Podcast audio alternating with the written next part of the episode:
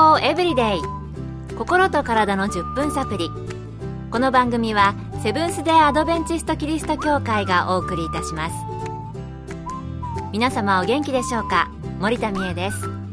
今日もあなたやあなたの大切な人の心と体の健康に役立つ情報を短い10分間にぎゅっと詰め込んでお届けします。なおこの番組は健康情報番組で医師のアドバイスや治療に変わるものではなくすでに投薬を受けている方病院に通われている方はかかりつけの医師の指導のもとこの番組の情報も参考になさってください。皆さんの中で最近視力が低下してきた焦点が合いにくくなったという方おられませんか？なんだか悪くなっていく一方で回復の見込みはないのかもしれない。回復する方法はあるんだろうかとご心配の方もおられると思います。そこで今日のトピックは目の健康です。視力低下の原因にはどのようなものがあるのでしょうか今回はアメリカのカリフォルニア州シリコンバレーで眼科医として働かれているパム土屋先生に伺いました。目の5つの構造要素はカメラに当てはめると分かりやすいと思います。まず光は最初に目に入ると窓のような働きをする角膜を通ります。その光はピントを合わすレンズの役目をする水晶体を通って眼球の内側にある薄い膜網膜に到達します。これはカメラのフィルムに相当するものになります。その後信号がケーブルの役割をする視神経を通って脳に到達し脳が画像を認識する。この流れのどこかがうまく機能しない場合に視界不良となります。残念なことにこれらの一つ一つの構造要素は年を取ることや病気によって影響されてしまいます。まず視力低下の原因になる角膜の問題ですが角膜表面は非常に薄い涙の層によって滑らかに保たれています。この涙の層を乱す多くの原因があります。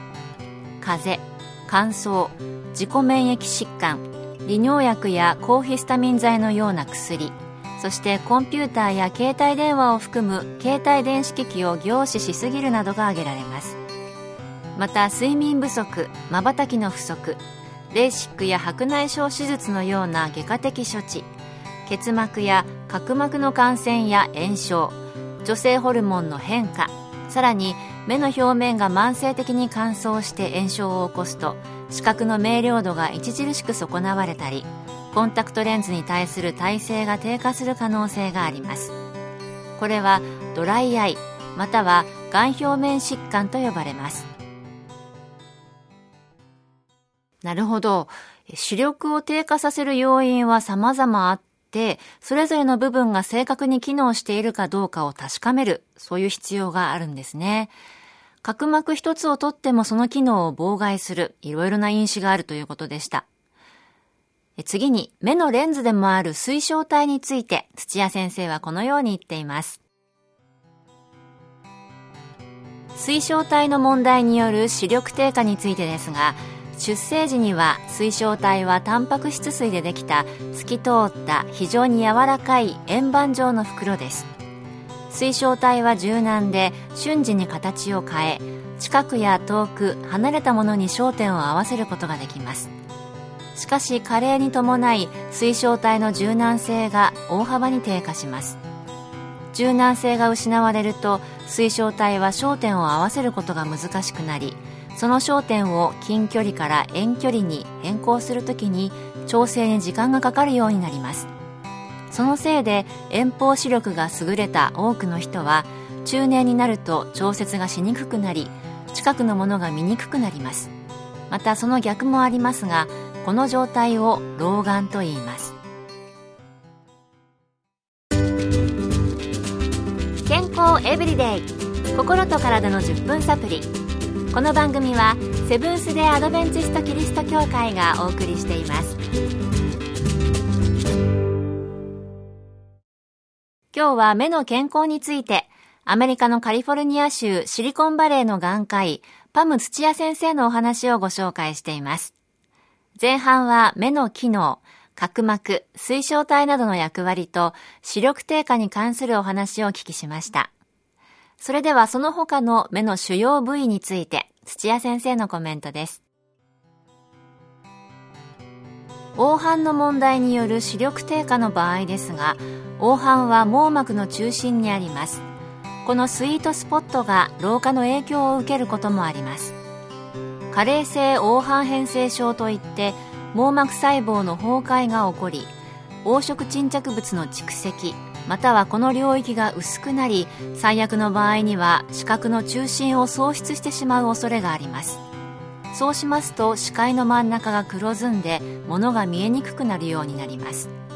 また糖尿病や高血圧他の病気による眼底出血が起こると同じように視力に大きな影響を与えます。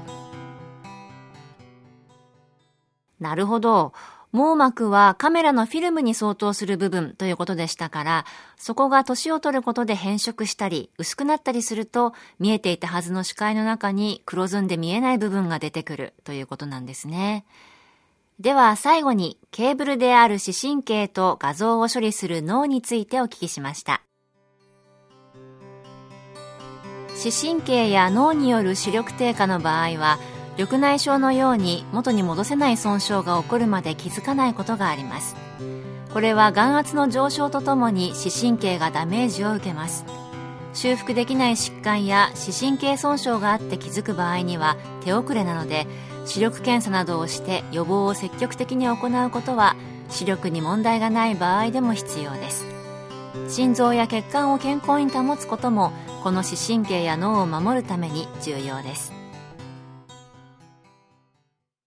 なるほど。視力や見え方に異常が出てからでは手遅れということもあるようですから、視力検査などをして異常があったら早めに眼科で見てもらうようにしないといけないですね。